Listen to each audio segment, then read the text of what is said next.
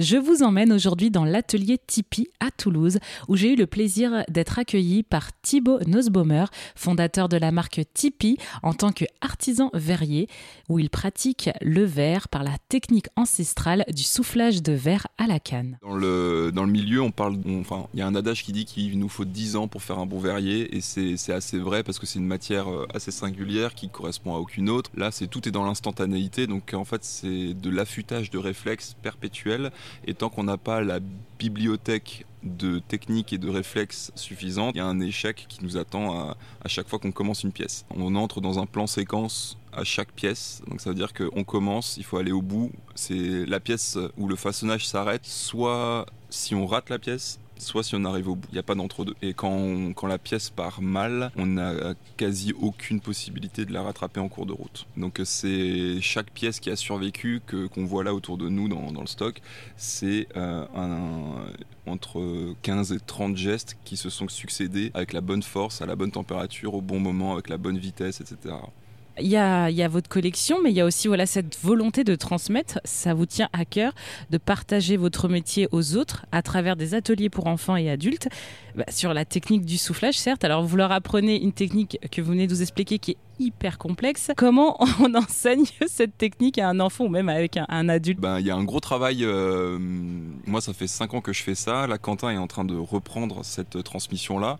Euh, c'est quelque chose qui, c'est le pilier de Tipeee, l'identité de Tipeee, c'est la pédagogie, les collections, un accueil du public, etc. Donc euh, ça, c'est aussi des valeurs que j'ai voulu pas transmettre, mais retrouver déjà chez, chez, le, chez mon équipe, et c'est déjà le cas. Donc en fait, on a synthétisé les étapes tout simplement pour les enfants, c'est des outils, des, pas des outils, des, des, mises en forme qui sont très, euh, très synthétisées. On les laisse euh, manipuler quelques outils, mais on va dire que les, étapes décisives, à savoir le prélèvement de matière, la réchauffe et euh, certaines, la rotation, tout ça, on n'est pas loin et on en fait une grande partie. pour les enfants, on va dire qu'on en fait bien les trois quarts et demi mais il y a quand même la présence autour du feu, c'est eux qui soufflent à chaque fois, enfants ou adultes. Et pour les adultes, on lâche un peu plus prise.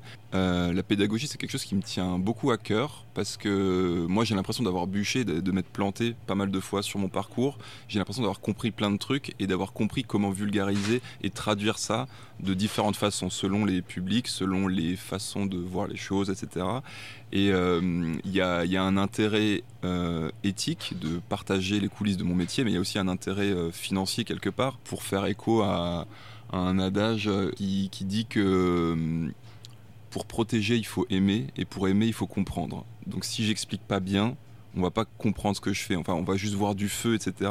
Mais euh, pour sauvegarder notre métier, en fait, on a besoin d'impliquer les gens, et pour les impliquer, il faut qu'ils puissent comprendre. Et puis pour comprendre, en fait, tout simplement, bah, on leur met les mains dans le, dans le cambouis et euh, les gens sont tous émerveillés. On n'a eu aucun retour de, déception parce que c'est inédit. Déjà d'une part de travailler dans un environnement de, feu et ensuite de travailler dans une matière qui, est inédite et encore plus dans, le cadre dans lequel on, l'apporte, c'est-à-dire de, bonne humeur, souriant. Euh. C'est un, milieu quand même qui nous ramène à l'enfance. Il n'y a pas un, côté quand même on redevient enfant même avec les adultes? Si, complètement. Euh, alors ça, c'est pareil, c'est quelque chose que je répète aussi souvent, mais moi, j'ai juste l'impression d'être un grand gamin. Et euh, ce qui résume très bien Tipeee, outre le scandinave ludique, c'est euh, qu'on grandit jamais vraiment, il n'y a que la taille des jouets qui change. Et moi, mon plus gros jouet, c'est mon four. En fait, c'est juste qu'on joue au, petit volcanologue et c'est de la pâte à modeler à, plus de 1000 degrés, c'est tout. C'est juste qu'on adapte le, le, comportement. C'est comme du sucre, c'est comme du caramel. C'est oui, c'est ludique. Euh, merci beaucoup euh, Thibaut de nous avoir partagé ta passion, ton univers à travers euh, ta marque Tipeee.